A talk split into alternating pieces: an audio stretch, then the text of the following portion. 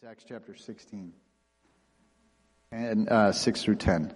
1992, the, uh, un- the uh, International Olympic Committee had made the decision that pro athletes from the United States for the very first time could compete in the Olympics. The argument that the United States had made for years is that the Soviet Union, as well as some other even Eastern uh, even some Western European states uh, basically paid their athletes to be in the army or in the military and then allowed them to just train as Olympians and, and as Olympic competitors. And in 1992 was the first year that they allowed professional athletes, and some of you would remember that that resulted in the Summer Olympics of what was assembled called the Dream Team.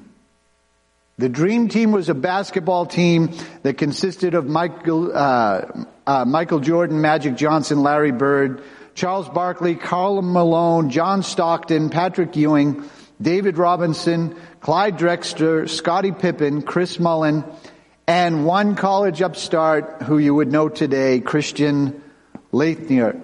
These were all brought out to be on the team. They were, uh, they, they were Beatles rock stars when they went. They, be, they lost no Olympic game. Uh, uh they, uh, they won with nothing more, less than 40 points. But, a little known fact, their very first game that they played, they played against an NCAA squad that probably would have been the Olympians had they stayed amateur. And they lost to them. We're talking about some of the greatest names in basketball, and they lost 62 54 to a bunch of college upstarts. Michael Jordan, Larry Bird, and Magic Johnson were the MVP of the league for 15 years. One of them was the MVP of the National Basketball League. And they lost. And one of the reasons they lost is um, Coach Coach K was the assistant coach. Mike Krzyzewski is the Duke coach. He said uh, that the head coach kind of, uh, you know, put in some uh, put in some uh, substitutions and made others sit out and and you know and, and through the game, but it really wasn't true. By the time they let the media into the game, the scoreboard was shut off. The problem was, is they were probably the greatest team ever assembled. That's what some will say. Not, not even in basketball, in any sport. The greatest all-star team ever assembled. And they lost.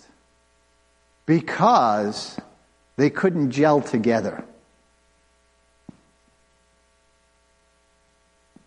They couldn't, Charles Barkley wanted to prove himself that he, he was as good as Michael Jordan. Magic Johnson, he just couldn't get along with John Stockton. And they were clashing and finally it broke down. They ended up having a game where Michael picked his five and or six and uh, Magic picked his five or six and they actually had a little scrimmage and played off to see who was going to be like top dog. And because of these egos, and maybe rightfully so, they couldn't get it together at first. Eventually they did. They realized what they had and that they went from individuals to a team. And the text we're going to read, it's very interesting that Paul has the dream, but immediately Luke writes says, we said God has called us. So I want to talk to you about, I've got a great idea. Let's do it together. Acts 16, beginning in verse 6, it says, And next Paul and Silas traveled through the area of Pergama and Galatia.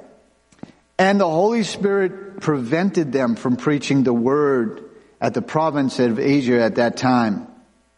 Then concerning the borders of Ma, uh, Ma, uh, Mysia, they headed north towards the province of Bithynia, and again the Spirit did not allow them to go there.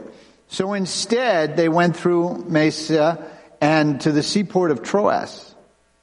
And that night, Paul had a vision from a man uh, from Maced- a man from Macedonia in northern Greece was standing there pleading to him with him, come over to Macedonia and help us.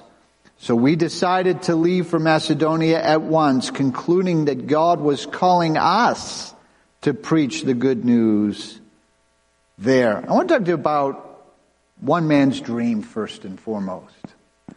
Paul was a man who wanted to be effective. This is a uh, known fact, a known comment, quantity, if you will, in the apostle's life.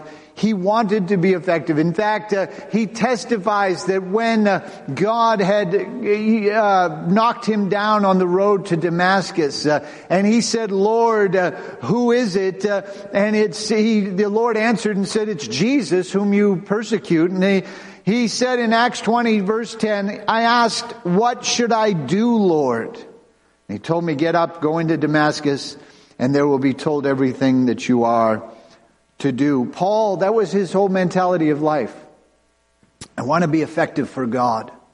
I want my life to count. I want my life uh, to matter. This is a desire that most people have. They don't want simply just to live. There are some people that are recluse and they could care less if they ever left a mark on this. But most people, they want to know that their life mattered, that it counts, that they made an investment, that their life uh, meant something to someone else's. And Paul was one who said, you know what? I persecuted the church. I came against God and His will, but I want to now use what time and resources I have left for the kingdom of God. I want my life to count. And yet we read here He's on his second missionary journey. He's, uh, this is the, se- you know, he's, uh, he's now not with Barnabas, he's with Silas, uh, and they're traveling, uh, and they've just launched out. Acts chapter 15 was the meeting, uh, in, uh, Jerusalem, and this is where Paul and Barnabas separated, and, Barnabas took Mark and some others, and they went, he went one direction. Paul took Silas and went in another, immediately meets Timothy, to joins with him somewhere somewhere along the line, Luke uh, comes along. It's never really introduced where he comes in. But by this point, it's obvious that he's with us because Luke is now speaking in the first person, we and us, not them and they. And so, somewhere along the lines, this is what's happened. So, as Paul is on his second journey, he's frustrated. He's going to one place. And some of these places he would go later and preach and establish churches. But at this particular moment, he feels like he's just hitting a, a stone wall. Travel was not easy those days. I mean, until recent time, it really wasn't easy until now. Now travel is very easy. We can zip all over the greater Rochester area. You know, everything's what, about 15, 20 minutes from here, right? I mean, that's just the way it kind of is. It's just the roads are good and you can zip around half an hour at the max, you know. You be there. You can be, uh, you know, uh, you can be in Europe uh, in a couple of eight hours, ten hours. Uh, you can be in, uh, you know, Africa, Asia, even a few more hours after that. We can be around the world. Travel is easy. Travel in Paul's day wasn't. He's going here, he's going there. The average uh, uh, would be about 10 miles if they were on foot, walking. That would be about what they could accomplish. 10 miles, that'd get you what? To Honeoye Falls about from here? You just walked? That's one day. That's your whole day.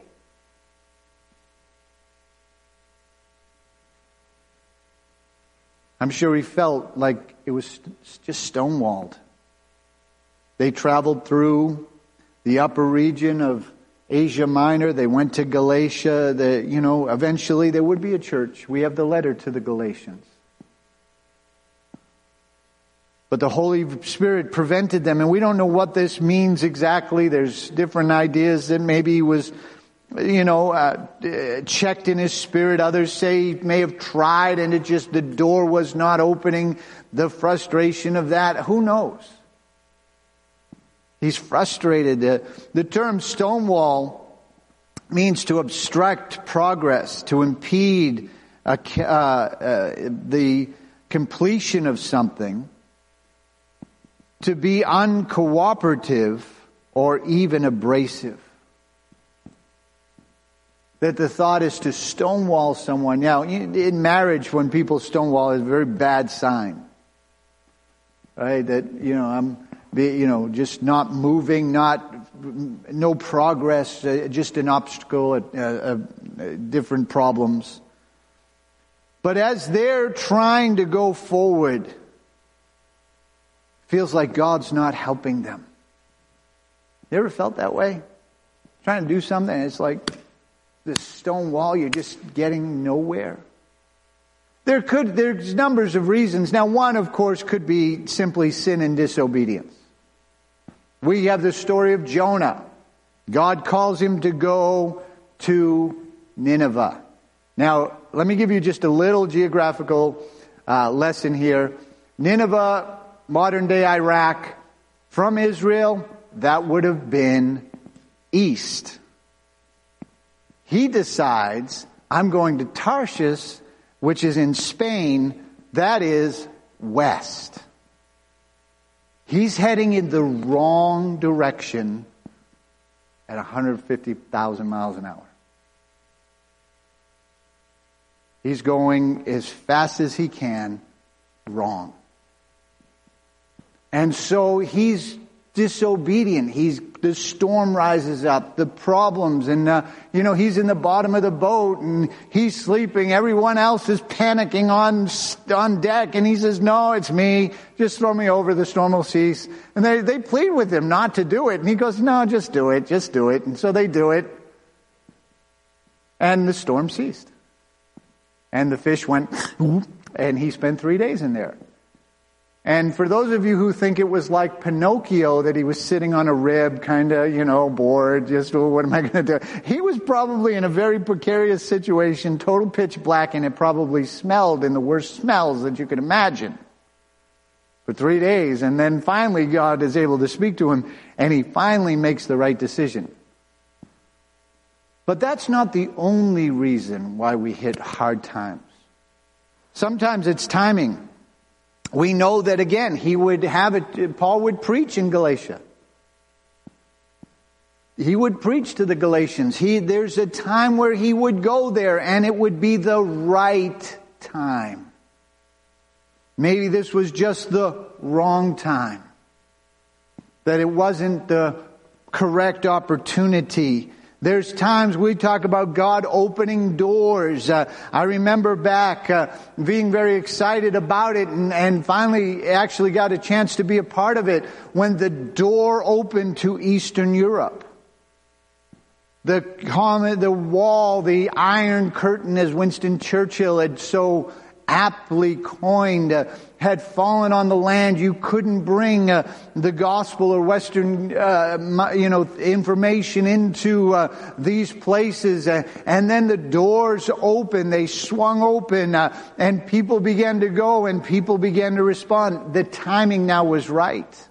We saw this in China. We had an opportunity. There was a time we got to go in there. I had the privilege of going there once to preach uh, in Guangzhou and some different other places uh, and seeing the openness of the people. Uh, but now, because of some other polit- political events and COVID and some other things, the door is now pretty closed. It's difficult. All our missionaries are gone. Thank God for discipleship. We still have churches there. We still have people functioning on in the purposes of God, but the door is closed. I had been invited. I was real excited. Many of you remember Pastor Sergei Golubov was here and, and, you know, he's like, Keith, you need to come. And I was like, yeah, I'd love to bring some people. And as soon as COVID settles down, we'll do this and it'll be great and all that. And now with the war in Ukraine, it's just not going to, it's not going to happen. There's a timing issue. There's open doors. There's closed doors. It's just, there might be the possibility that it's the right place and the right time, but you're the wrong person. There's good opportunities that come, but an opportunity doesn't mean the will of God. An opportunity or an open door just mean it doesn't mean it's the right place.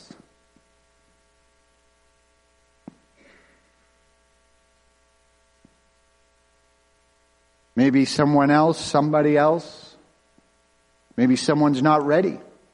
Maybe you're not ready.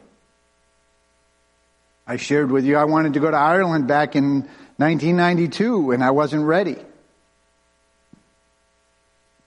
2012, I finally was ready 20 years later. God has to coordinate, and there's all sorts of people involved in things and timing and such. You know, we're coming into Christmas not too long, uh, shortly from now. If you don't believe that, just go into Walmart or Home Depot and you're going to see Christmas stuff already up. Like we haven't even gotten through Halloween yet. But you realize that, you know, the timing of that. There was Mary, there was Joseph. But not only that, there was Simeon and there was uh, Elizabeth and John and and all the time, God was putting it all together at the right moment. Factors, wise men coming from the east who realized the timing of this and such and probably took them two years. I don't personally believe Jesus was two years old when they showed up, but I believe they had started to see the signs two years before. God visits Mary just at the right time. God visits Joseph just at the right time. Elizabeth and Zacchaeus and on and on it goes. How God moved and it was a timing issue. Maybe that's the case. I believe that this is, could, could be that God had both. He'd visit these places later. He's not done with them. He's not writing them off. It's not like you all can go to hell. I'm going to Philippi. But maybe God needed Paul at that moment there. He said, I need you over here. So God gives Paul a dream, a vision, a night vision, it says in our text. A man from Macedonia in northern Greece standing up, pleading with him, saying, Come here to Macedonia and help us. God is very faithful to show you what you need to do. You want to ask God what you need to do? He'll show you. This could come through a dream. I I believe in dreams. I, I don't believe that you should have a dream every night and different things and you need to pray about what you need to wear, but I, I do believe God does speak through dreams. I believe He can speak through other people. Sometimes it's just a momentary feeling of inspiration. Sometimes it's circumstances. I love in Genesis where it says that uh, that uh, uh, Jacob, uh, uh, you know, all of a sudden he realizes his father-in-law's countenance is fallen, like he's mad, he's ticked at Jacob, and God's able to speak to him at that time. You know what, Jacob? I think it's time to move on. And Jacob's like, mm, yeah, that bears witness to my soul. I don't know if that would have bear, bore witness to his soul earlier. But now, through circumstances, God's able to do it. Sometimes just through His Word. Read the Word of God. Whatever it might be. But now he has this dream. He sees it. He says, you know what? I know where I need to be. I need to be in Macedonia. I need to be there preaching the gospel. This is what I need to do right now for the kingdom of God. And so the Bible says that he tells them. He obviously tells Luke and the others there.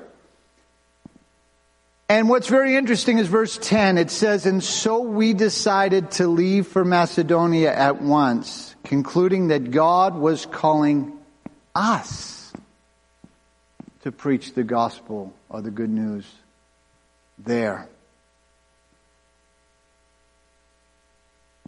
Paul tells them, you know what? This is what it must have bore witness with Paul. It must he must have said, you know what, God, I feel that's God. You know, some people will question, ah, was that God or not?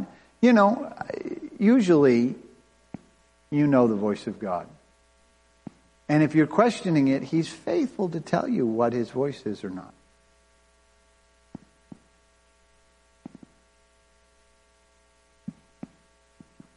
You should look for witness. Paul did talk with other people about it. You know, every hair-blind idea you get is not a good idea. There's an old classic fellowship story of two young disciples who come to Pastor Mitchell and they said, Pastor, we're going to quit our jobs. We're going to, they had a Volkswagen bus. Uh, uh, they were trying to rebuild the engine. I guess it was on the kitchen table. They were trying to rebuild it. And once they had it rebuilt, they were going to put it in the van and they said, you know what? We're going to Mexico. We're going to preach the gospel to those people. And Pastor Mitchell looked at him and just said, Do you speak Spanish? And they mm, No. He says, Why don't you pray about that?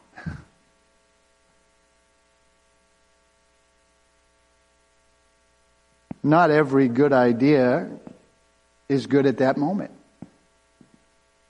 It doesn't mean that going to Mexico to preach was a bad idea. Just maybe they maybe needed to learn a little Espanol. See? That would help them out on that. Because there can be, you know, I have great ideas. I just don't necessarily always have the people to help me, the money to do it, or the time to do it. Those can be factors as well. If I had more time and more money, I would do more things. Right? Wouldn't you? If you have more time and more money, would you do more things? Probably.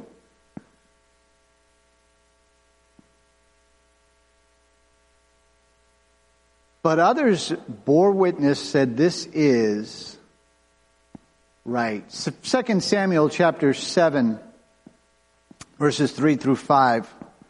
Nathan replied to the king, Go ahead and do whatever you have in mind, for the Lord is with you. But that same night, the Lord said to Nathan, Go and tell my servant David, this is what the Lord has declared. Are you the one to build a house for me to live in? Now, what David tells Nathaniel is, you know what? I'm so excited. I want to build a temple for God. I want to build a permanent house. He's been intense for too long. I'm going to do this. Uh, and Nathaniel says, man, that's a great idea. That's great. And then he goes home and realizes, no, that's not a good idea. And David has to hear, there's too much blood shed under you. There's sin and different things. And you know what? You're going to not do it. Your son is going to do it. So David then get rallies behind it and assembles all that he can to help. Uh, not every good idea is good, is the right time, the right place, uh, the right uh, uh, people to do it. But the reality is, is that when you have something and it's God, others will bear witness. That's good. That's God. That's not. That's. Mm. Did you think this through? Did you think that through? But it says in our text, so we decided. Luke took Paul's dream and said, I'm behind it. I'm with you. I'm going to go with you going to do this. And, and this church, I must say, is fantastic on that. People have come up with ideas for haunted house, for plays, for music things, for this, for this outreach, for that outreach, and others have gone, yes, let's, what can I do to help? It's outstanding. Because not everybody's going to have the same idea. Not everybody's going to be on the same plane, if you will. I don't understand some outreaches, but they work. I'm not that talented to do some things that I, some others are able to do. I'm like, wow, that's amazing. How'd you do that? How'd you come up with that? But they work. Two enemies of this, though, is I have a good idea, you do it. And I'm not opposed to suggestions and I'm not opposed to people putting in their two cents and saying, you know what, maybe this would work, maybe that would work. But when they come up with this whole plan, this is what we should, this is what you should do. This, you know, here's my idea, this is, your, or I have an idea, but you can't be a part of it.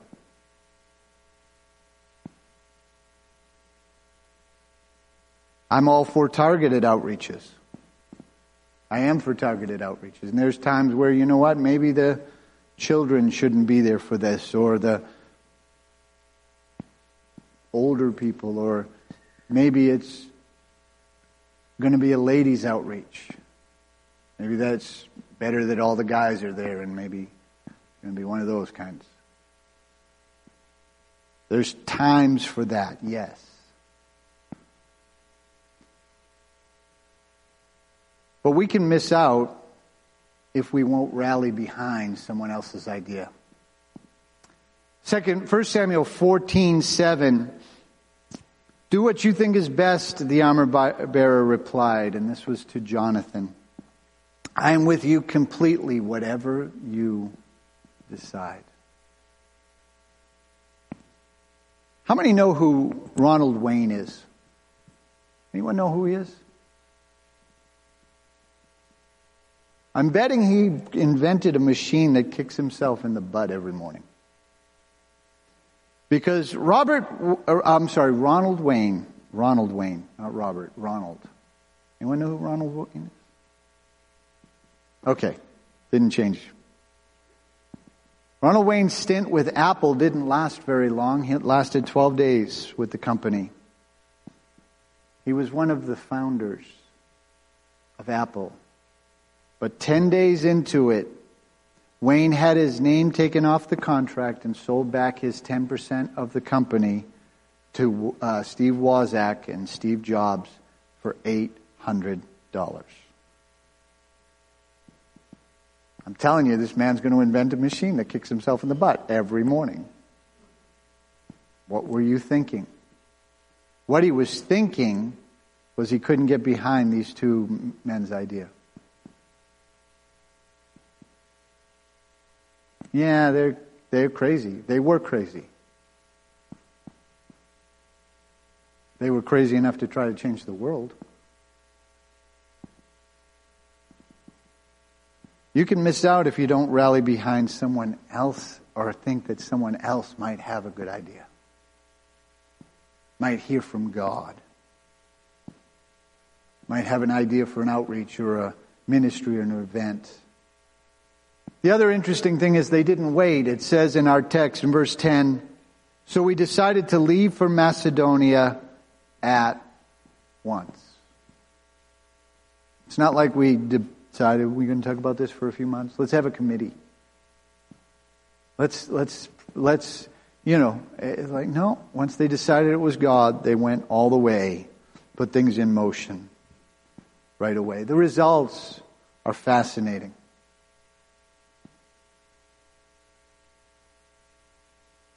Because it was exactly what God had for him to do. Pastor Paul Stevens, who eventually will come and preach for us, he keeps promising me and then telling me he gets another thing, like he has a conference to go to or something in Australia, like like Rochester's not better than Australia. What? But anyway, so he's he's we do have him scheduled for August of next year, but we'll see. We'll see. I I don't know. Anyway, I'll believe it when the plane ticket is bought. But anyway. When he was going to Cape Cod, he just he just felt you know didn't want to do it. As asked, Pastor Warner kept saying, "You know what? You need to go look, think about it, go, go, go." And finally, he did. People had told him, "Nah, it's too vacationy. It's East Coast. You don't want to do this and that and that and this and that." And when he went, he had revival. Within just a year and a half, the church went from first service 13 people to over 250 people in just a year and a half, two and a half years was the time he spent on Cape Cod. Paul goes to Philippi, the, the team goes there, and it says, From there we reached Philippi, the major city of the district of Macedonia, a Roman colony. This is verse 12 and 13. And we stayed there several days. And on the Sabbath, we went to a little way outside the city to a riverbank. And where we uh, thought people would be meeting for prayer. We sat down to speak, and some women who had gathered there, one of them was a woman named Lydia. Lydia would open her house. Lydia would have them come and, and stay and begin to preach and, and in this city, and they began to see people get saved. There was a young girl there, she had a demon. She'd follow him around. These are men of the Most High God who preach the way of salvation. And, and eventually, after a couple of days, Paul was kind of vexed with her because she was a fortune teller. And he casts out the spirit from this girl and she gets totally delivered and God does a mighty miracle in this young girl's life. But her boss gets very upset because she made, she made him money. And now she's not doing her fortune telling thing. And so there's an uprising and it, it's because of these, uh, uh, this boss, it says in uh, verse 20 of Acts 16, the whole city is in an uproar because of these Jews. They shouted to the city officials. Now they were exaggerating, but they, they were upset. They shouted this. They get Paul and Silas arrested. They're taken in. Not everything we do will be without opposition. Not everything we do, everyone is going to like. When I was pioneering, I pioneered uh, Falmouth, which is, uh, you know, a, to, to, me it's a miracle that actually a church got started there. But, uh, you know, we were just a punk, punk-faced 20-year-old kids, 21-year-old kids when we went there. And we, so the first thing I did, I knew what to do was have a concert. Well, the concert happened to be down by the harbor where all the upper crusty toddy tots park their yachts. And yes, I said it in Boston, because they're packing their yachts right there in Falmouth Harbor. And they're gonna, you know, have their party on the weekend there. And all of a sudden there's a Christian band playing. And so I had to go down and fight for this. The first, I put in my application, they said no. So I had to go down. I had to sit down with the town council, three men, and a little local newspaper, some young man who calls himself pastor. Still have the article somewhere, don't we? In a scrapbook somewhere? Calls himself pastor, you know. Nah, nah, nah, had to explain to them that the First Amendment didn't allow them to stop me from using it if they allowed others to use it, and they happen to have to agree with me, and they have to have me. Ha- they had to let me have it, and I got not one date but two. And so I went down, and we had our concert there, and uh, people were uh, complaining beforehand, they were complaining during, and they complained after. I went down to talk to them on the day of the second concert, and somebody was already complaining. They're going to be too loud. They're going to be too loud. I'm like, yep. it's rock and roll. It is loud. But anyway. They had problems. They get arrested. But they didn't quit because there was resistance. They get arrested. The earthquake happens the jailer and his family get saved. Then the city officials find out that they're Roman citizens. They come back and they apologize and they're like, you can go. And they're like, no, no, no, no. You publicly flogged this. You publicly made this a scene. You are publicly going to apologize for this. And so the city officials realized they had to do that. And they went out and they made it right. This is all because Paul had a dream, and Luke says, We decided we should go. God was calling us. This church becomes a major blessing to Paul's life. This became one of the most liberal churches to help him preach the gospel in other places. Philippians 4:15 as you know you Philippians were the only ones who gave to me financial help. When I first brought you the good news and then traveled from uh, traveled on from Macedonia no other church did this. Finance the Corinthian church finance the Thessalonican church. Over and over they would give so that they, because somebody had a dream. Others said, I'm with you. And now the lasting fruit of that. Another name you probably don't know is Samuel Langley. Samuel Langley was a 20th century inventor who had a f- dream of flying. He wanted to invent an aircraft. He had the army behind him. He was given $50,000. In 1900, $50,000 was lots of money. By the War Department to figure out his flying machine. Money was not a problem. He held a seat on Harvard and worked in the Smithsonian, was extremely well connected, knew all the best minds of the day. He hired some of them because money was not a condition, and others were just behind the, the amazing fantasticness of this to create a flying machine. The New York Times followed him everywhere, and everybody was rooting for Langley. A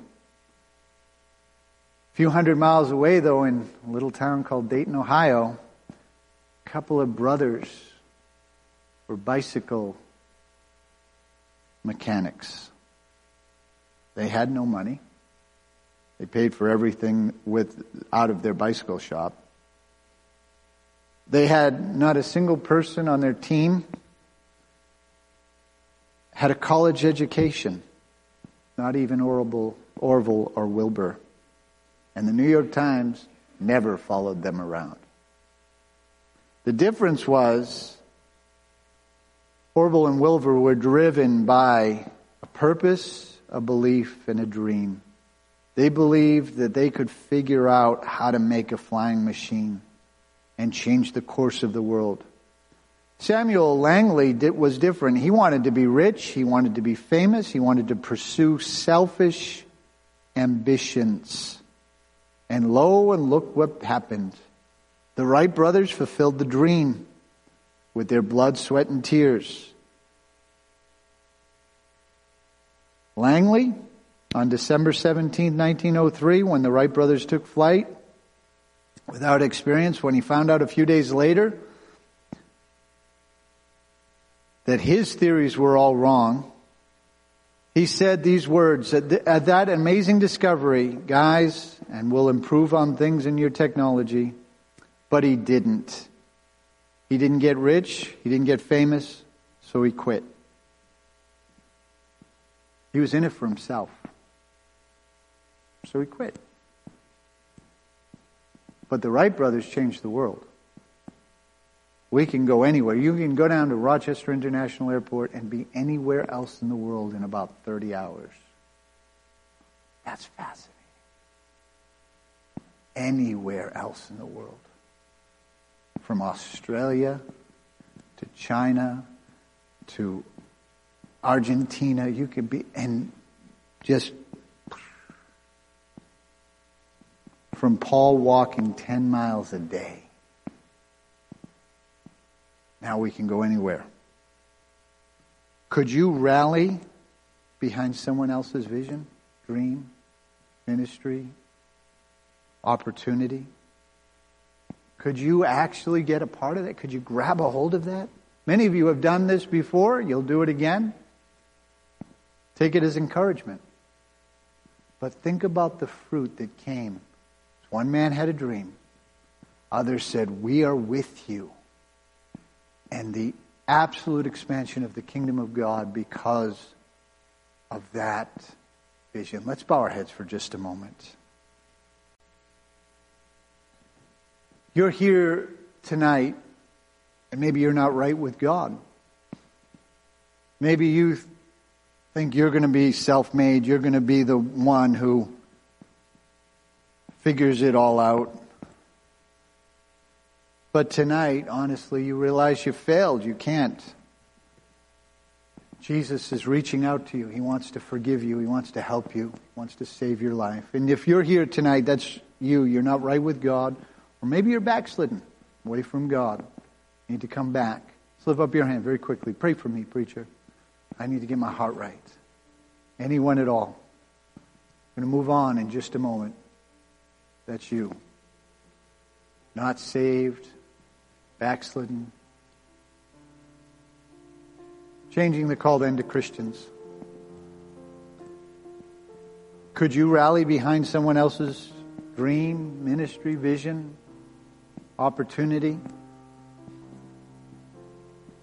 God gave Paul the vision, but Luke says God called us.